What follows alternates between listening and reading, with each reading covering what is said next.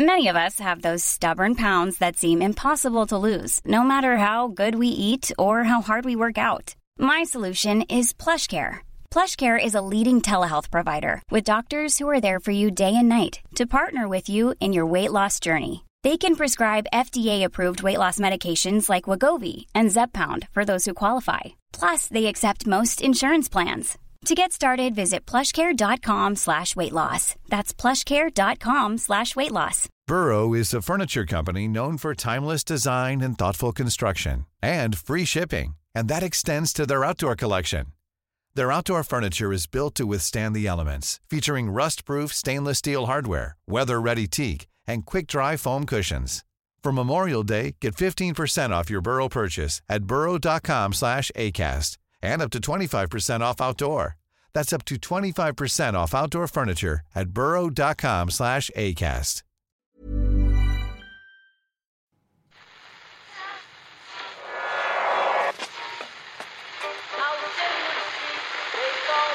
What time that? That's the second time it's gone off. They never go home. They never go home. They never go home. Those those those boys.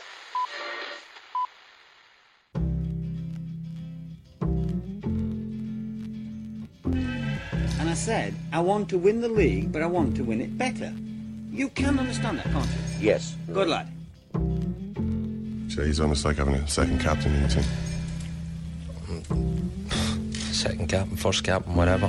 You're very welcome along to the first second captains at the Irish Times of 2014. We do hope you've had a good year so far.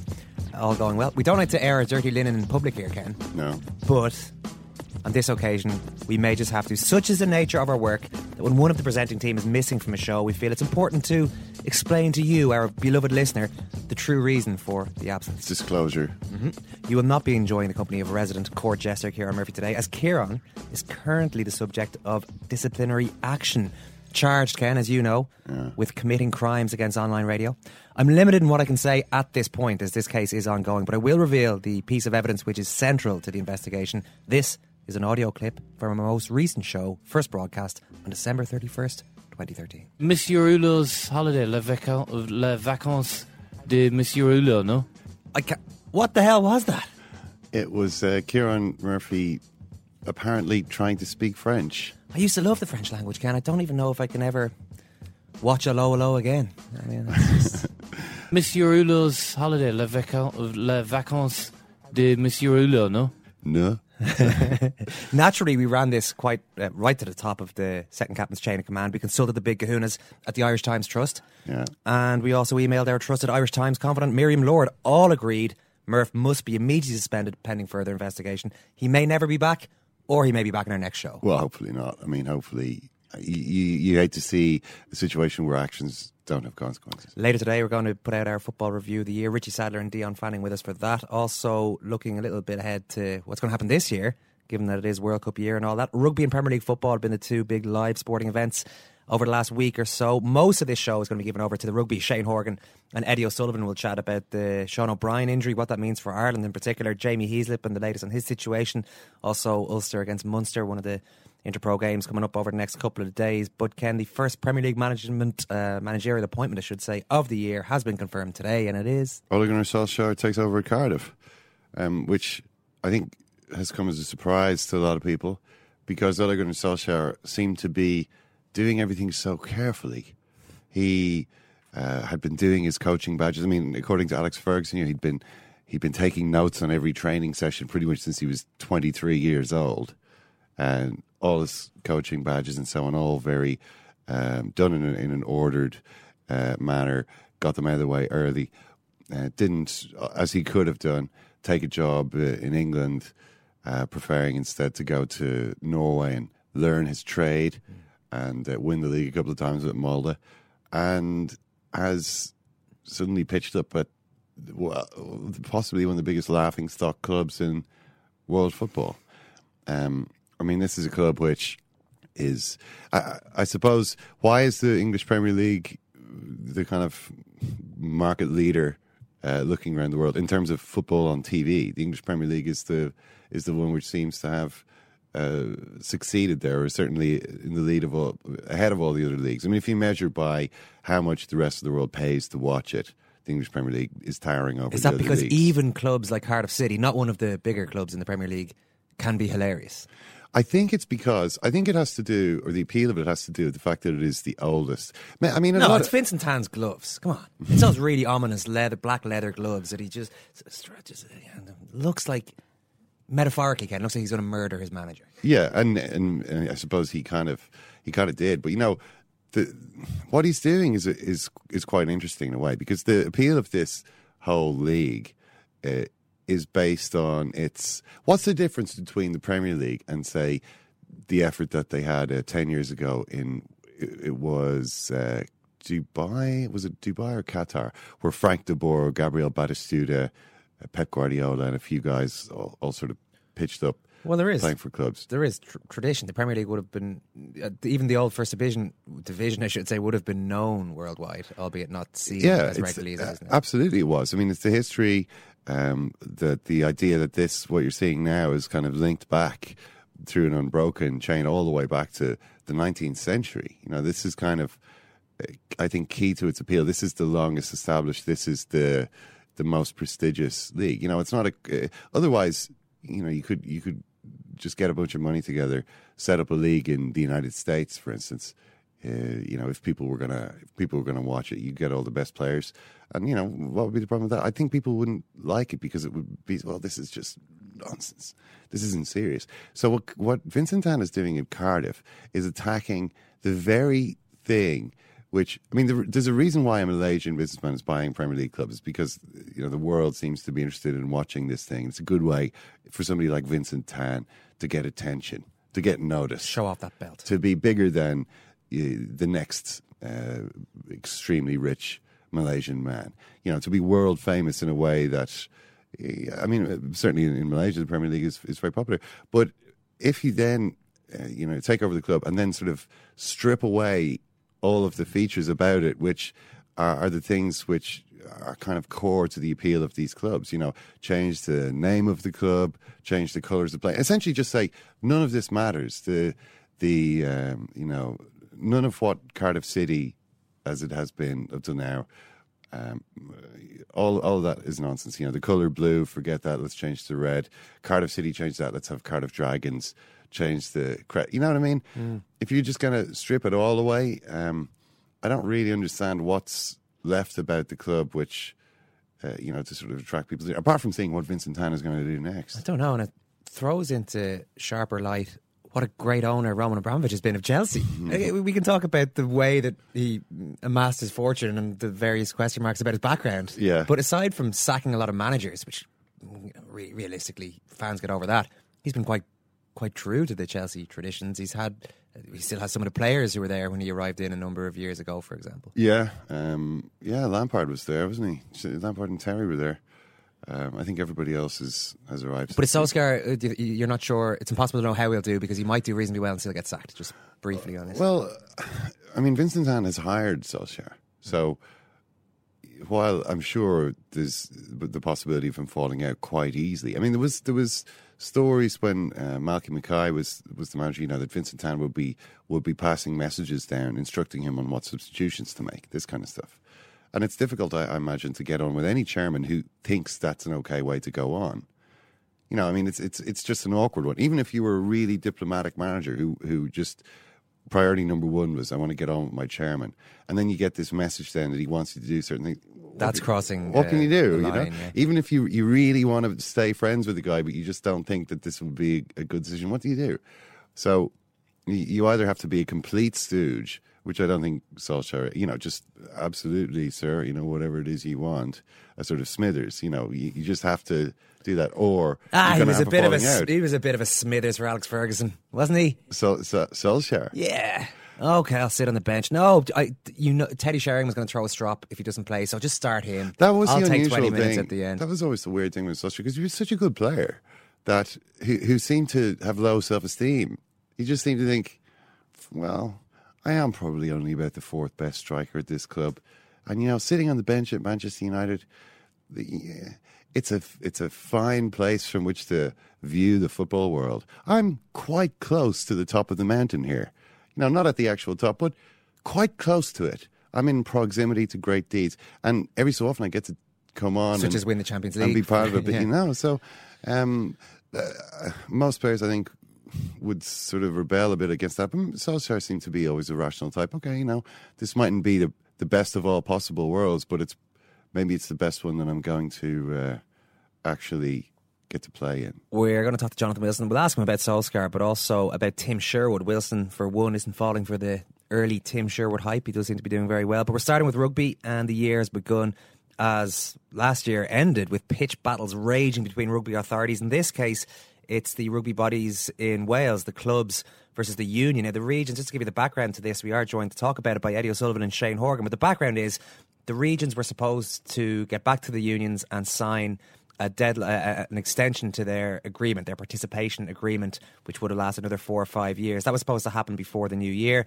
They've refused to do that amid talk that the clubs are going to join the Aviva Premiership and uh, almost break away in some ways from uh, the Welsh Rugby Union. Now, the WRU say, go ahead, you do that, and we'll enter four other teams in our primary competition or in the certainly in the Rabo Pro Direct, whatever about what's happening in Europe, which seems to be a fairly uh, it's a vista that everyone's staring into over there, which could have implications. In fact, will have implications here and elsewhere. I am joined, as I mentioned, by Shane and by Eddie. Shane, are you excited about the prospect of Munster versus Colwyn Bay next year? I'm very concerned for the uh, Rabo League um, or whatever form the Rabo takes uh, next year because um, if the Welsh provinces that exist at the moment, the regions do move to the English um, league, then that's severely going to weaken um, the uh, the Celtic League, as it were. And there's also talk of mm, the Italian teams not having confirmed yet, and it would be unlikely to say that they would go on, come on board and play in a in a competition um, that that really would have wouldn't attract the, the, the level of sponsorship that it has done in years past or public interest. And you know we, we're in quite an impasse at the moment. Just when we think we've got over one hurdle, um, another one is put up in front of of, of all the of all the Celtic. Well, this is it, Shane, and everyone's been talking about the Heineken Cup and the issues there. But the Rabo, as you indicated, it'll be the Celtic League again at the end of this season. Rabo are, are going to be pulling out of that sponsorship deal, so there will be no title sponsor as as things stand, and potentially, certainly, the threat of uh, much weakened Welsh provinces. Yeah, it is, and it's it's it's a real problem for uh, for all the teams involved. And you know, I think we, even the negotiation that was done to get the European Cup to the to, to the place it is now, that in itself has severely weakened the Rabo League because you're going to be in a situation where um, there's less money in the Rabo. It's it's it's proportionally there's going to be more money to the French clubs and to the English clubs if the European competition goes on along the lines that is um, that is um, is is being mentioned at the moment. So that means there's going to be less money per per team in the uh, in the Rabo. That means they're going to be able to not be able to compete as well again financially with the English or with the French. They're going to another no, another level. So although that deal was done and seems like it averted a lot of the problems, Mm. You know, it actually it's it's in some ways it's reinforced the problems. It means it's going to make the English and French league stronger in comparison to the Celtic League, um, as we'll call it for next year, and also the fact that it's qualification on merit now means that it's very likely that there's only going to be one Italian club in a, any European competition, which will further well, uh, weaken the Celtic League, and the likelihood is there'll probably be only one Scottish team in it, which again will further uh, weaken the the Scottish, um, will further weaken the Scottish system, and in turn the Celtic League. So it, we're looking at a very very serious position for all the the not just the Celtic League, but all the Celtic League clubs and what their position is, what their game is day to day. And this, you know, we're going to talk about later on. This is knock-on consequences with players deciding whether they want to play with in teams that are going to be in a, a Celtic League um, for next year and, and years going forward. Yeah, no, it's a fair point. I think Eddie, uh, there there being so few countries actually involved at the top level of European rugby that uh, all these issues seem to me to be quite interconnected. We can't just ignore what's going on in Wales. It would have a it seem it would seem to me it would have a huge effect on what Irish rugby players might think about where they might play. But just to go back to the actual issue in Wales, th- how seriously are you taking the the threats on either side there? I think it's pretty serious. I mean, this whole European uh, competition, uh, domestic competition interface has turned into like a bad soap opera. I mean, for most of the year, we've been talking about the the, the problems with the Heineken Cup uh, and the breakaway English and French clubs, and it was all about the English and the French, and they were the power brokers, and mainly the French. And we, you know, once the French uh, discovered that they, they, they, they couldn't go into European competition under law because the French Federation had the final say, and they basically dropped the, the English to an extent and isolated them. We thought, God, you know, we're kind of over the hump here, and now with the Welsh regions are up in arms and fighting with the Welsh Rugby Union, and you mentioned there at the outset, which is a huge problem actually. Even if all this gets sorted out, we don't have a, title sponsor for the for the Pro 12 next year, and there's no there's no um, you know commercial outfit with half a brain will commit themselves to a Celtic league next year. They don't even know what shape it's going to take. But you have to think back that this whole interface between the Welsh region and the Welsh rugby unions is again not so much to do with rugby as a power struggle. The Welsh regions have been at war with the Welsh Union for a while. It's been going on for a while, and they've been saber rattling for years that they would join the English Premiership. Now, the English Premiership, that was never really a run right thing for the English. They were always happy to keep the Aviva Premiership to themselves. But because they, they got themselves into a corner on the European uh, situation, now they're reviewing their position and they would likely take the Welsh on board. But again, that's all down to governance. And the Welsh Union are saying that the, under regulations the Welsh regions can't leave, and so you have a standoff in Wales now. So we thought the standoff was uh, we're over the hill on the standoff between the English and French clubs. Now the Welsh are in a standoff, and it just destabilises the whole situation. I mean, rugby uh, in the Northern Hemisphere is a kind of an ecosystem which is, inter- is dependent on the, the clubs um, and the unions working together to, to, create a product.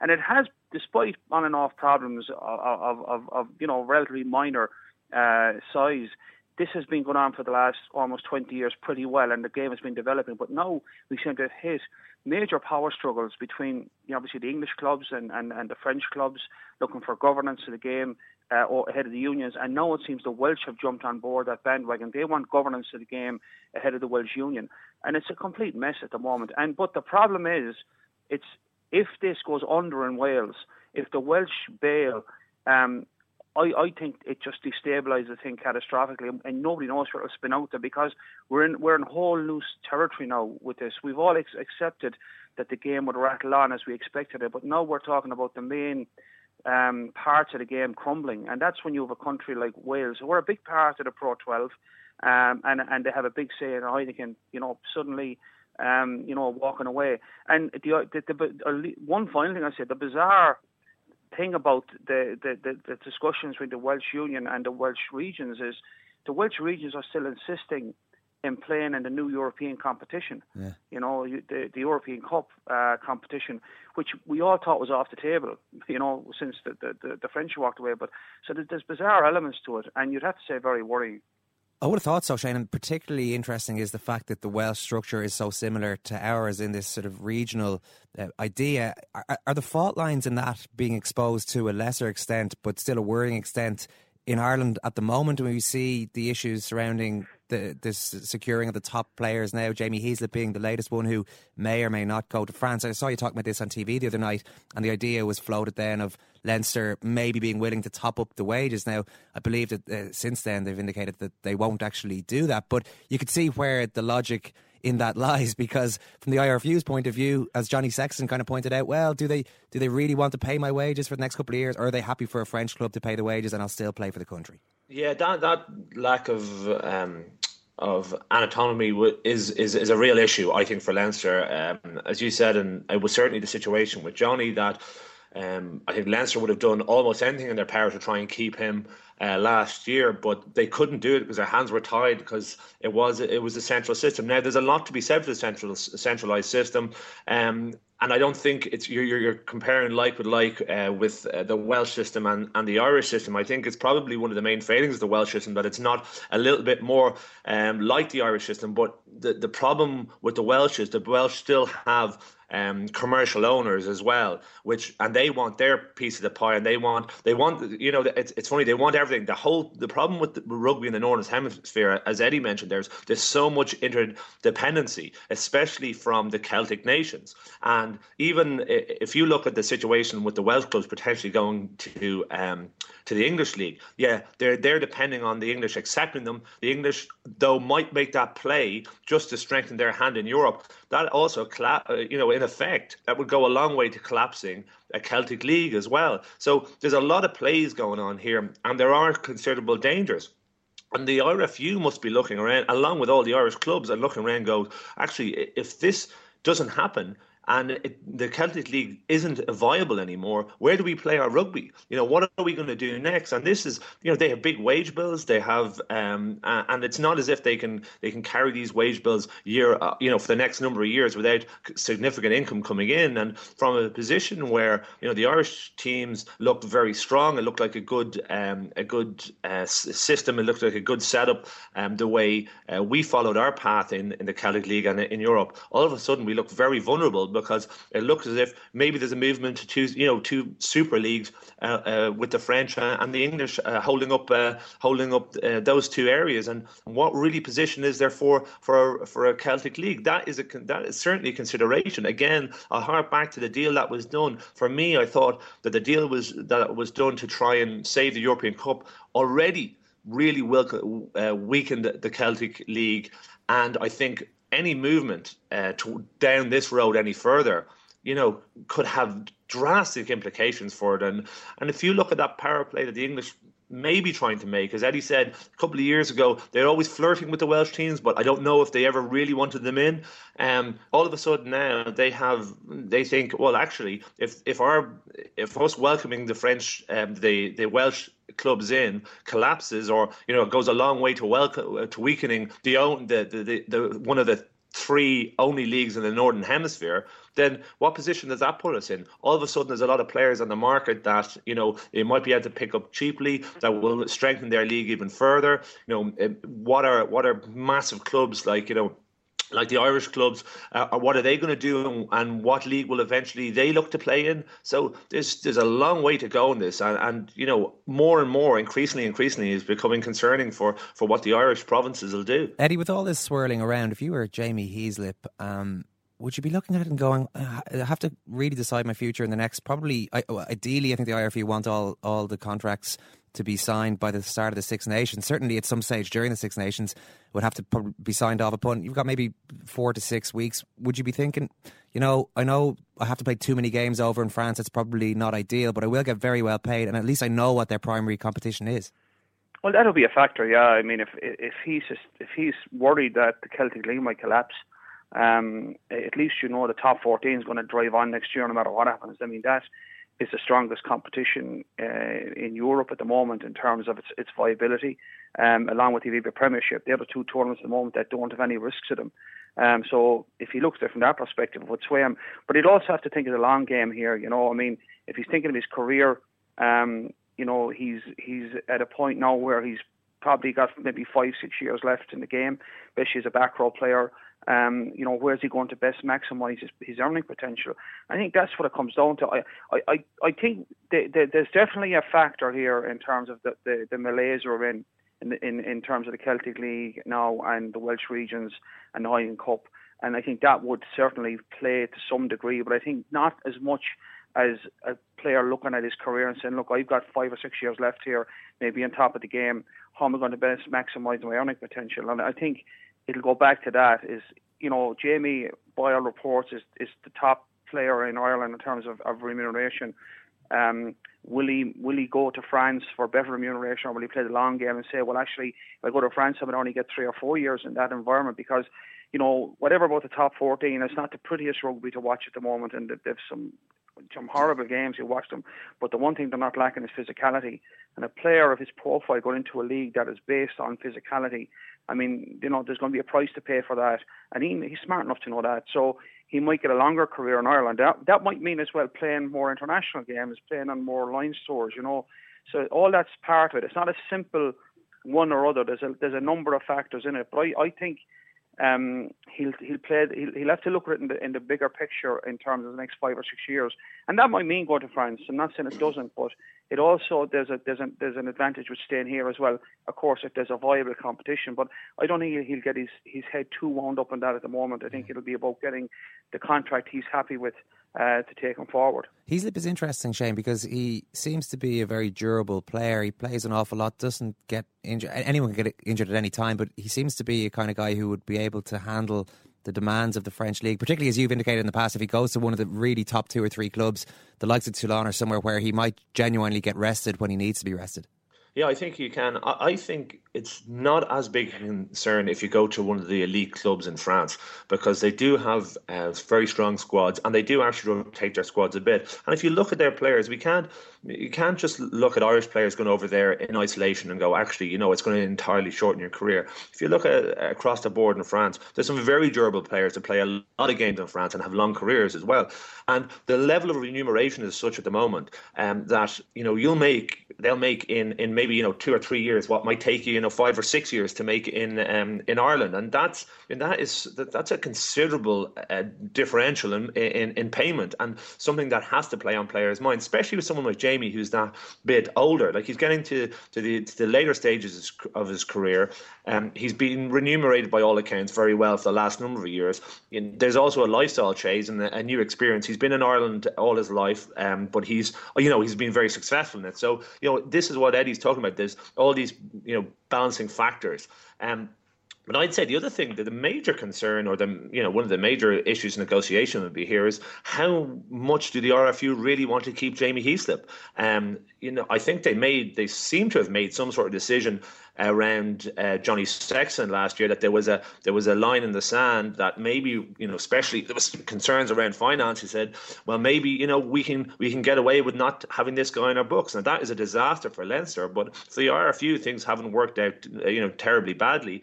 Um, you know, they've got two potentially really high earners coming up for negotiating at the moment with Jamie and uh, with Sean O'Brien. You know, will the RFU go? Listen, we can only afford to keep one of these guys. That may be the case, um, and that will have an implication on you know how hard Jamie Heaslip uh, can negotiate against the RFU because they might just go, actually, you know, we will we'll, we'll do our we'll, we'll do okay to keep this guy, but maybe our focus will be on somebody else or, or focus on, on new players coming through. Now, I think this is certainly what's this is the seems to be the new um, um, the new system in place. For the RFU that it's not about keeping every single player. It's about maybe keeping the ones that they find really really significant. Is Jamie one of them? He could be but maybe he's not as well.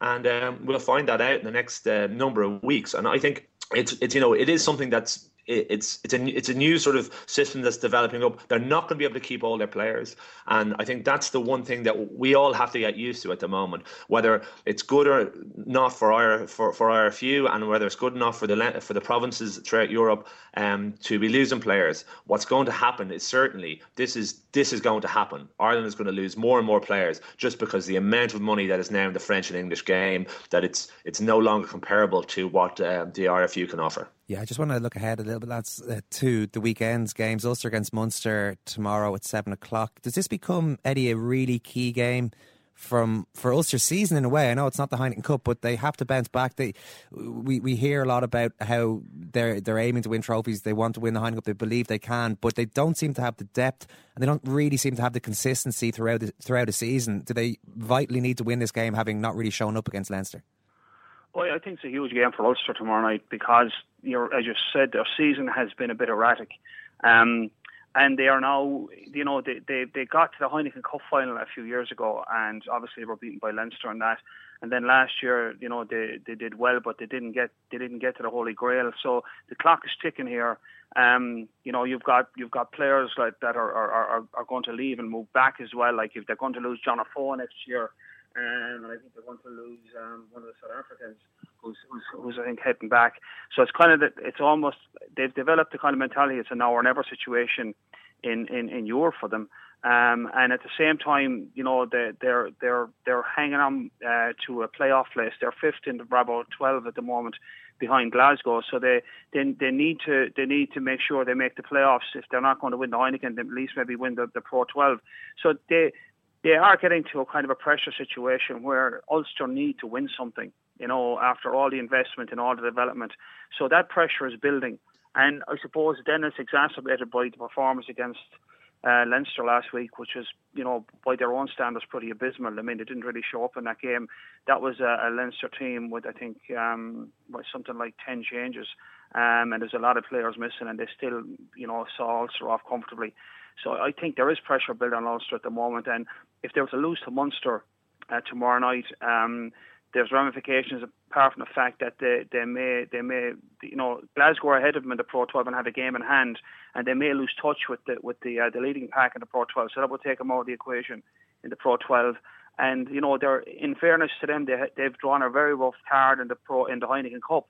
You know, the win against Montpellier away was brilliant, but you know Leicester went and did the same uh, in the last round of the game. So the way it looks at the moment in their pool in the Heineken is they're going to have to go to Welford Road in the last game and get a result, and that could blow up very easily for them. So you know they could suddenly find themselves, you know, in the middle of, of February or March, you know, out of the Heineken and you know really out of the running in the Pro 12, and that'd be a catastrophe for them. So all that pressure is now coming to a, a point where they can't afford any more mistakes, and Munster tomorrow night, you know, is a real one where they just have to win that game, and it's a, a packed house in Ravenhill, and I think Anton O'Loughlin a win will be will, will put massive pressure uh, on on Mark Anscombe. Leinster away to Connacht, Shane, and they have sometimes fallen foul uh, in this fixture of of uh, a Connacht team who, almost by their essence, can be inconsistent but can produce big performances and tend to sometimes do that against Leinster. What are you expecting on Saturday? Um, Connacht always have the potential to come up with a big game, especially around this time of year. Um, I think that actually t- lose game, the, the, the two weekends took a lot out of them, and you know not not necessarily mentally, but physically, they lost a lot of bodies. Um, and I think it was pretty draining that that second game, um, the the loss to to Toulouse, uh, having had such a performance the, the week before and maybe such expectations, they were really, you know, just beaten up um, at home. I think Leinster will be very focused on a similar performance to that against Ulster. I, I actually thought they were very impressive um, against Ulster. The way they, they took the on the game, something I haven't seen from Leinster as much. Leinster had either really sparkled and played just outstanding rugby, or they'd been quite lackadaisical. And I thought they didn't go for the you know the knockout punch against Ulster early on, which is sometimes a concern of them at home, and sometimes a concern when they think they're playing against a team that's not as uh, strong as them, and they're not fully focused. They tend to, you know, just think we're going to actually run the tries in straight off the bat. We're going to do the special move, the special play, and that's going to be enough for us. So what you saw against Ulster was them really grinding them down. They had a lot of pick and goes. They had a lot of leeches. So it was a two-man pick and go, which they made great uh, yardage from. Um, something that you wouldn't, you know, traditionally think of at Leinster. I think they're going to have to do something similar in Connacht. Again, you need to beat up that uh, Connacht pack, and if you can get on top, I think um, probably there's, there's there's enough quality in the in the Leinster side to uh, to out outscore um, Connacht. There, the, the Connacht backs are have been good this year, but when we saw that the big power plays um, against their pack when they were being ground down. They just couldn't move the ball. They didn't couldn't get it wide uh, fast enough. And I think with Dan Parks at, at, ten, they do struggle to have any threat in that first channel. And Leinster are such a good de- defending side. Um, they'll come apart as they have done, but they'll know that there's not that threat at ten. And if you do not have the threat at ten, um, it's very, very difficult to win games unless you have like a monster pack, and uh, Connacht don't have that at the moment. So I expect uh, Leinster to come out on top. Just briefly, Shane, the other piece of news was uh, was clear by the time he went off air the other day, actually, on the Leinster game that Sean O'Brien had dislocated his shoulder, and that looks like it's going to be months rather than weeks, missing the Six Nations. Is he the, whatever about Leinster? Is he the kind of player who, without him in the team, you nearly have to change your game plan. There's a certain game plan you can implement with him carrying ball in the back row, and you might have to tweak that somewhat with him not there. I think it, it, it means that you have to have significant change, um, not necessarily in personnel, but really in the roles that uh, players take up. Because at the moment, Sean O'Brien's doing about three roles for Ireland. It's incredible. He's, I think he's a really good ball poacher now and, and, a really good seven. He gets on the ball very hard to move, and he turns over an incredible amount of ball. But he's also probably along with Cian Healy, uh, Ireland's primary ball carrier and um, that's incredible that he he he he does those two roles at the same time. So you're really doing you're looking at a player that does you know one and a half roles, two roles for the entire game. You'll notice as well, Jamie Heaslip hasn't been as big a carrier since um, Sean O'Brien has been in the team. If you remember Jamie early in his career, he used to be the main ball carrier. We'd see him um, breaking lots of tackles and offloading lots of balls. Now you actually see him.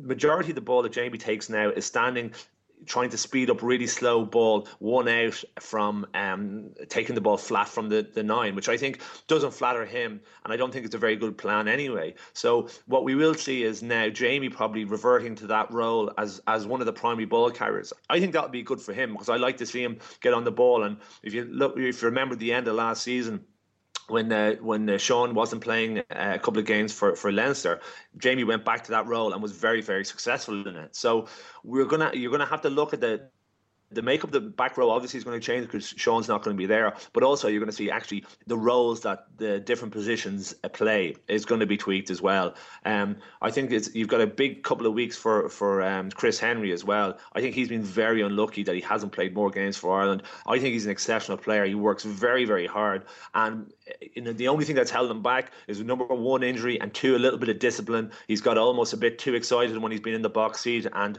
he's a tendency to give away penalties. But I think that that you know he'll sense it now. He'll sense that he's an opportunity to make that team and look for big few, uh, big uh, performances from him over the next couple of weeks. That might be the one consolation, Eddie. It is an area of the team that actually probably for a number of years Ireland have had options in. So even though we're missing one of the best back rowers in Europe, there are guys who can come in, and as Shane says, other players who can maybe play a different way. Well, we've been very lucky over the years in Ireland. We've always had a plethora of back rows, and we still have, you know, great depth in that area. But I think Shane's point is well made that Sean O'Brien is a special animal. You know, he's he's he you know pretty much described his his game as a phenomenal ball carrier, fantastic at the breakdown. He's one of those guys that is world class at the moment and, and playing out of his skin. So you know, despite the fact we have cover, it, let's be honest, you know, he's in terms of somebody stepping up to the plate to the same extent. I mean, Chris Henry is brilliant over the ball, but Chris Henry won't have the same impact carrying it. Uh, as Shane points out, Jamie has not been the same type of ball carrier or used as much. He may have to come into play more now, but I think you can't use Jamie the way you use uh, Sean O'Brien. You've got to put Jamie into space where he can use his feet and fend because he's got great feet. So it does mean changing game plans a little bit or using guys differently, as, as Shane said. But you know, in terms of go forward. Um, Sean O'Brien is is one of the best in the world. So no matter who's going to jump into that short they're not going to be able to do the same job. So either way, despite the fact we have depth, he's going to be a huge loss. All right, Eddie, Shane, brilliant stuff. Thanks a million. Thank you. Thanks. Shane, Shane, Shane Curran with the kick out. The 42-year-old goalkeeper. Curran it out from goal. Here he comes. He's 30. He's 40. He's 50 yards out from goal. What a day for us coming. All the mother niggas lame and you know it now. When the real nigga hold you down, you supposed to drown. 1944 is the last time a senior tiger come out of here. And a whoa, whoa, whoa, whoa, whoa be the last one. Bam. What a day for us coming. Leave a pretty girl. All right, just before we leave the rugby, I do want to mention you probably have seen this. It's been heavily advertised over the last week or so. But Rog, the Ronan O'Gara documentary, is on tonight. It's on, or that's if you're listening on Thursday. It's on RT1 at half past nine. This is great because it's a brilliant subject matter skillful filmmakers who've had great access over a number of very interesting years of a sports person's career. A certain amount of the pre-hype Ken has been about the Johnny Sexton relationship. We're probably going to see more about that than we've ever seen before. There's certainly a huge amount of uh, intimate thoughts from Ronan but this is one that we had heard would be coming out bef- before now. It seems uh, as though originally, certainly, uh, we had heard an inkling that it might be not long after the last World Cup.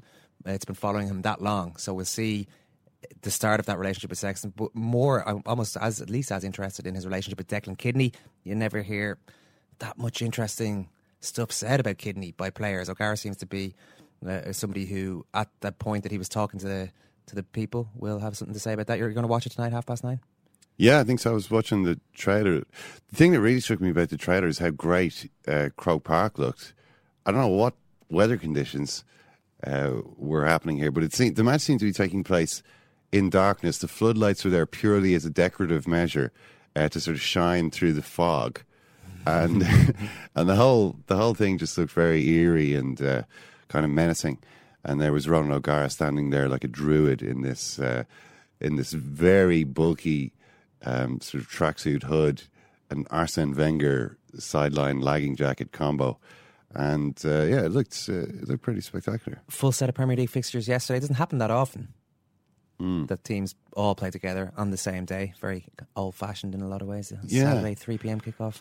Yes, and those, as it used to be. Oh, the Manchester United, it was a bad one for them to lose that because yeah. they everybody else, all the other teams ahead of them won, apart from Everton, who uh, drew. But yeah, a complete disaster. And, you know, you got the sense even that they, it wasn't like, you know, Tottenham beat Manchester United last season at Old Trafford 3 2 and played really well and scored a couple of fantastic goals. and it was a really, it was a fantastic performance by Tottenham. Yesterday, it was a pretty average performance. There was a great header from Adebayor. It reminded me of the remember the Ronaldo header against Manchester United. Remember those amazing photographs of this uh, leap.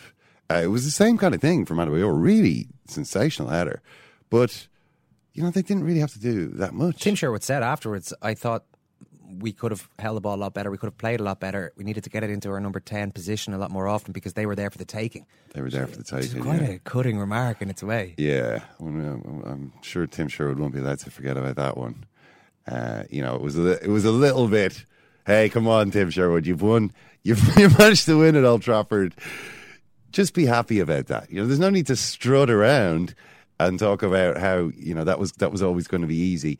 Maybe a little bit of modesty and victory would have would have been uh, more advisable. Ah, what's there to be modest about, though? Jonathan Wilson, Tottenham have been on a festive rampage through other Premier League teams, including Manchester United. They've 10 points out of 12 over the Christmas period, destroying the champions in their backyard. You remain to be convinced, though, that Tim Sherwood is the correct long term option. Yeah, I- I do, and I'm slightly mystified by why he's being hailed in the way he is. I mean, I, I, I get the fact that uh, there's a lot of frustration among um, you know, among fans, among journalists, among players. It seems with Villas-Boas, there was a sense that he was overly cautious, that uh, he sort of sapped the fun out of football for, for a lot of people.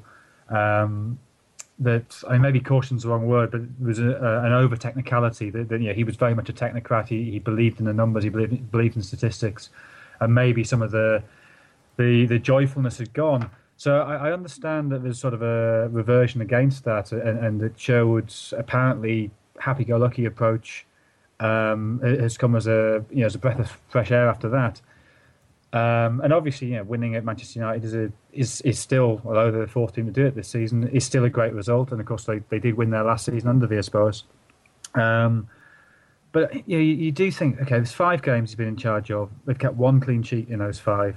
If Villas-Boas had lost to West Ham, had drawn at home to West Brom, would we now be talking about this fantastic Christmas run that they had? I, I suspect we wouldn't, even even with the, the the win at Old Trafford. Is there an argument that this is an English manager who understands what the club is all about? He's, um, you know, he's sent out a team which is, you know, playing in the traditions of Tottenham Hotspur, attacking football, uh, flair. That's what the fans want to see. And uh, maybe he's playing to the gallery a little bit with, that, but but maybe there is also something in that. Spurs fans actually want their team to play attacking football and, and are happier when the team does do that, even if you know they do lose at home to West Ham. Well, I mean, possibly, but I mean that that's that that's a question that contains so many other um, questions within it. I mean, for one thing, which team, which team's fans don't want to play attacking football? Yeah, which team believes has an identity of playing really crabby, negative, nasty Inter. football? Okay, one possibly. You can argue that in Argentina, Boca have always seen themselves as being the scrappers as opposed to the, you know, the, the elegant, strolling flaneurs of, of, of River.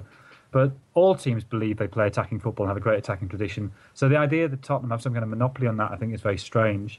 I think it's also strange. You, I mean, Tottenham fans particularly seem to kind of go on and about, oh, we have to play in a Tottenham way. Well, the Tottenham way that hasn't won a league title in half a century. I mean, you know, why is that a good thing? Um, is this really, you know, everything else is going on around the club? Is that the traditional Tottenham way to sell a player for 90 million pounds and buy seven others for 110 million? I mean, that's that's never happened before. So should we not do that? Uh, I find that that the whole idea you have to do things in the way the club's always done them very very odd. And you know, you know clubs do change. I mean, look at how Arsenal changed since Wenger has, has come in. But maybe, Jonathan, it's something that you have to cling to now because Tottenham, are they really going to win a league anytime soon? A Champions League place is, is generally considered a very good result for them these days. So, with that, then you're only left with one cup of any real note uh, in the FA Cup, which is tricky enough to win, even if it's been devalued somewhat over the years. In that kind of environment, I guess fans cling to whatever they can cling to. And if one of those sort of tenets of what it means to be a Spurs fan is attacking football, I could sort of see the logic of them, even if it's a little bit, yeah, it's they're not the only ones who play attacking football. I can still kind of see why they go for it. Well, I can, but I also think that last summer uh, there was a sense that this was a new Spurs emerging. That uh, the the windfall from Gareth Bale, you know, and really, okay, it's, it, it's good business to to see a kid that young, that talented, and bring him in and develop him to a point where you can sell him for ninety million. But what they were able to do with the proceeds of that was something that I think is pretty much unique to, to be able to buy six or seven really world class players. Okay, maybe all slightly you're still to develop to their absolute peak, but really to to take the squad from having you know a very good first eleven or first fourteen to having a very very good twenty without uh, a billionaire, you know, an oligarch investing. I can't think of another example of that happening. That you, you sort of almost organically create that that kind of revenue and create that kind of growth. Now, if you then sort of write off the policies that have got you to that stage after three months because you've had a couple of bad results and because the football isn't quite perfect and then it's not quite as fluid as you'd like, it doesn't seem to me a very logical way of doing things. Um, so, and I, I, also the other thing that, re, that actually really troubles me about Sherwood's accession and, and, the way he's gone about things. And it may be that he's playing to the gallery. He's actually playing a much smarter game than than it appears. Uh, and this sort of breezy 442 is a short-term measure to to you know to, to stimulate life and, and to get everybody uh, sort of happy again.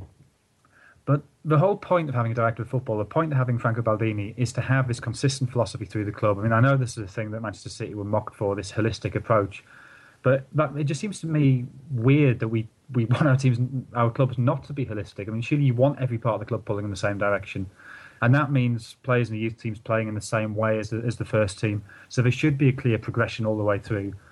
Now, if if you have the man in charge of the first team, if you have a head coach playing the sort of 4-3-3, 4-2-3-1 hybrid, this this sort of technocratic, slightly crabby approach, and you replace him with the, the bloke who's in charge of technical coordination, who seems to have completely different ideas and completely different tactical approach yeah, how does how does that work in the overall scheme? I mean, is this is, is this football that Sherwood's playing? Is that what Baldini wants, or is this a short term measure till you know, maybe Van Gaal comes in in the summer? I know Sherwood's got the eighteen month contract, but I, I, I, can't see where what the cohesion is there. I can't see what the cohesiveness is. That either appointing Villas-Boas was a terrible mistake, or allowing Sherwood to play in this way is a terrible mistake, unless you know it, it is sort of part of a wider plan to develop back into the style that AVB was playing. Maybe there, there's a bit of uh, pragmatism about what Tim Sherwood is doing. I mean, I know certainly. I mean, when you're writing about tactics, one of the kind of points that comes up again and again is the way that things sort of tend to, the way that over years tactics evolve or things go out of fashion and then come back in. Um, a certain system becomes dominant and then suddenly a system which was outdated is found once again to be effective because I suppose people have forgotten, um, you know, or, or, are no longer used to playing it. And maybe this is what, what's happening with with Sherwood and his four four two. I mean, for instance, looking at the looking at what Tottenham were doing under Villas Boas, just one aspect of it was nearly every game they played Soldado as a centre forward by himself, and he seems to be unsuitable for the role. I mean, at least in the English league, he's he's not really quick enough. He's not strong.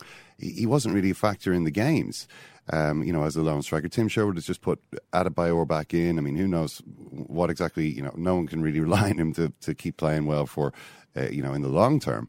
But, you know, if you have a player like Adebayor and you've got the opportunity to play the system that, that they've been using, say, at Old Trafford, then I don't understand why Villas-Boas never used that. I mean, maybe, you know, what Sherwood is doing, there's, there's a certain kind of uh, cunning pragmatism to it. Yeah, I mean, I, I, think certainly going back to, to strike partnerships, and that seems to be seems to be something that's it's in vogue at the moment. In Manchester City doing it as well. Liverpool have done it when when Sturridge has been fit, and and that does seem to be causing defensive problems because I, I, guess as you know as a, as a central defensive pair, you get used to playing against one man, so one marks and one covers, and when both have to mark, that clearly changes your thinking and changes the nature of the game. So I, I think the re-emergence of a strike partnership is, is, is an interesting trend recently. What what worries me about Tottenham is if you're only going to play two central midfielders, uh, especially if you play with your overt wingers and you're very attacking wide wide midfielders, and not even really playing with two out and out holders. I mean, I know Capoue played against against United, and, and, obviously that does give him a, a little bit more solidity. Um, but it's still an incredibly attacking approach. Now, every team they've played, those those five teams they've played, none of them you would say are particularly strong in midfield. So I think the real test actually comes against Arsenal on Saturday, where Arsenal's midfield is their great strength. And Arsenal, it's, it's not just that they have very good players in there. It's not just they have five players in there. It's that they do play very narrow, and that means they, you know, they they will overman Tottenham. Now, if Sherwood can, can react to that, then then maybe you know, I have been misjudging, I have been underestimating him. But I, I suspect that Tottenham will just get overrun on Saturday. Now, again, that's not necessarily a problem if his back four holds strong, if he has Capoue or whoever sitting just in front and they can sort of hold Arsenal at arm's length. And then they use the, the attacking width they have to, to counter quickly. But I, I'm I'm not convinced that they, they have the defensive strength to do that. I'm not convinced the fullbacks are equipped to do that because they're both attacking fullbacks as well. So it, it could be they just sort of through energy and enthusiasm, they, they, they take a grip on the game early and sort of rattle Arsenal. But I think Arsenal this season have, have shown um, great resilience, great mental strength, great patience, great belief in, belief in their method. They've been willing at times to, to sit off. And against Southampton, even there was a spell at the end of the first half when they, they sat back and they absorbed pressure.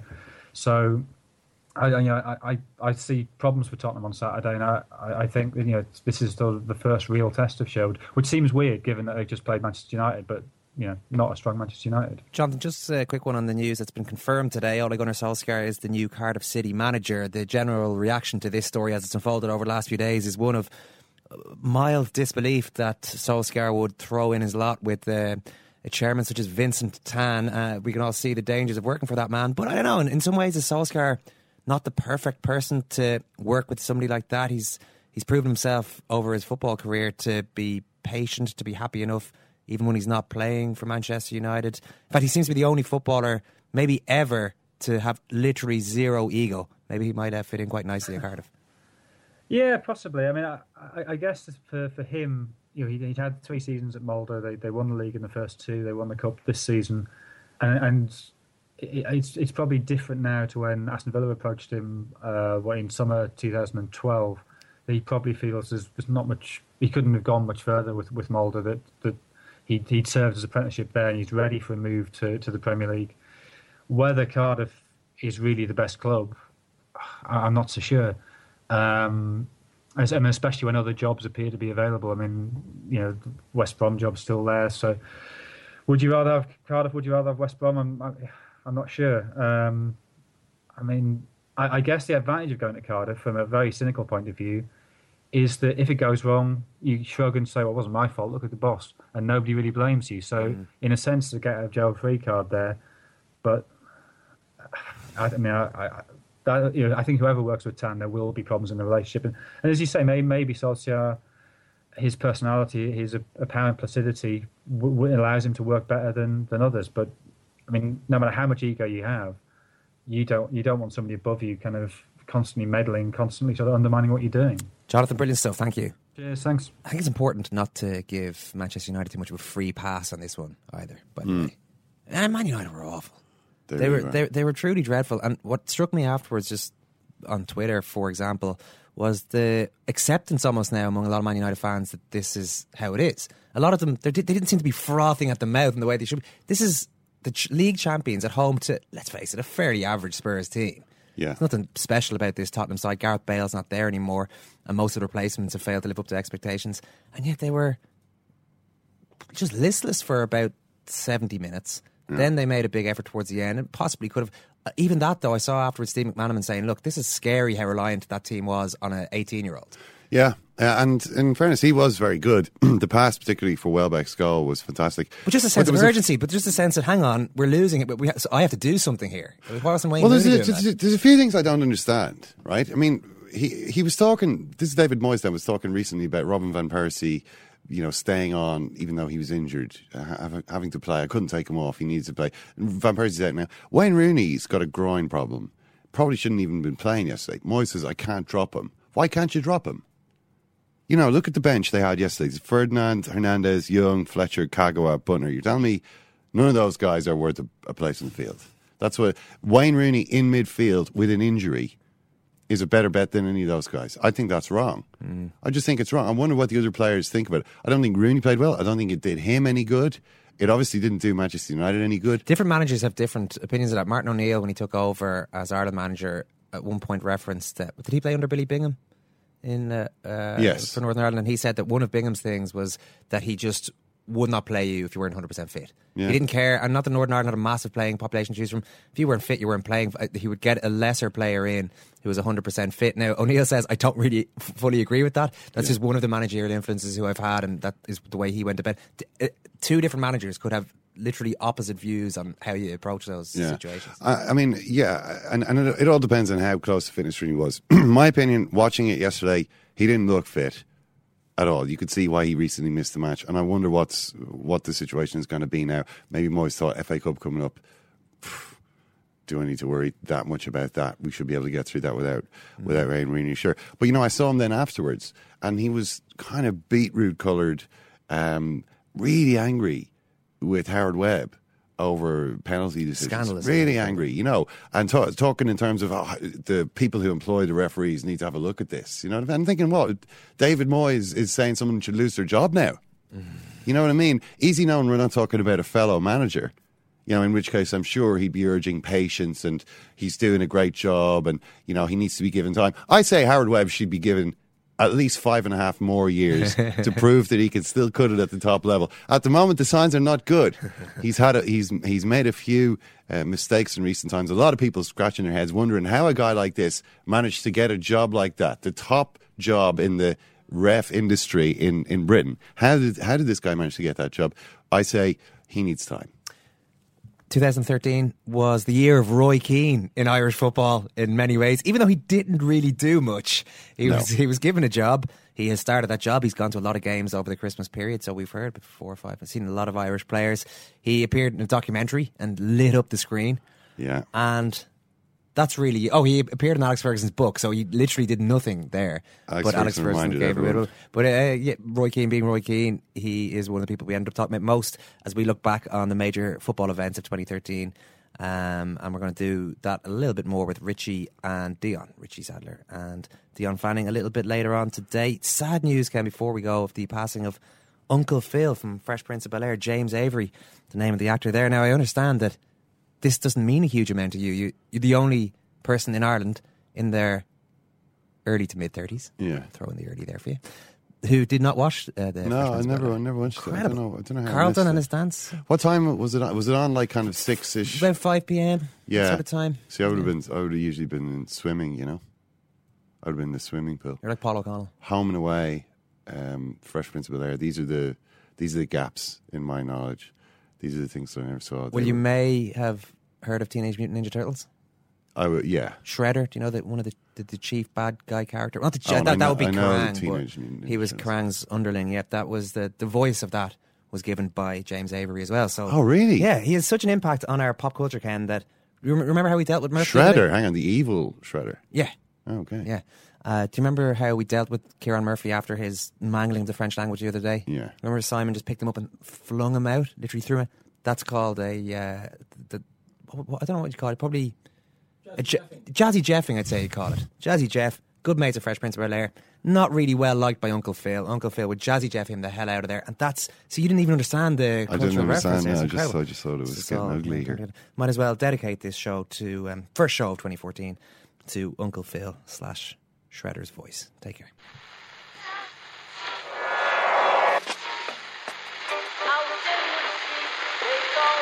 One is that? That's the second time it's gone off. They never go home. They never go home. They never go home. Those those those boys.